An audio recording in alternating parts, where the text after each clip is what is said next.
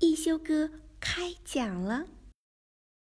一休哥是个古灵精怪的小神童，舞蹈跳得远近闻名，吹拉弹唱无一不通，就连画笔耍起来也是妙笔生花。一天，一休哥从葫芦王那里得到一本宝书《艺术故事会》，书里记载了珍贵的艺术作品背后的故事。小朋友们，你们想知道是什么样的故事吗？听。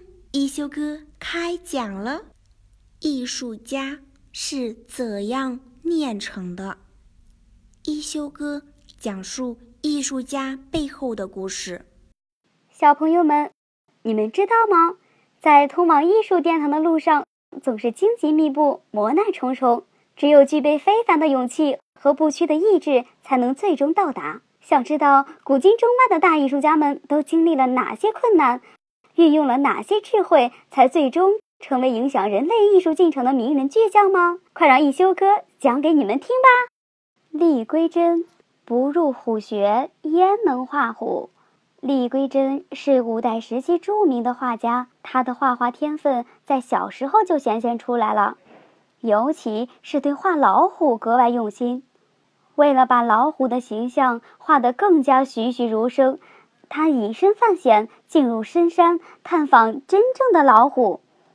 要知道，这可是一件十分凶险的行为。好在皇天不负苦心人，李桂珍在深山里遇到一位猎人伯伯，在猎人伯伯的帮助下，他总算见到了真正的老虎。在大量的写生临摹以后，李桂珍的画工突飞猛进。画出的老虎更是饥渴乱真。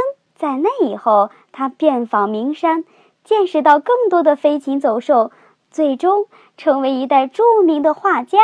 李桂珍为了把画画好，不惜闯入虎穴，这种学习精神实在令人敬佩。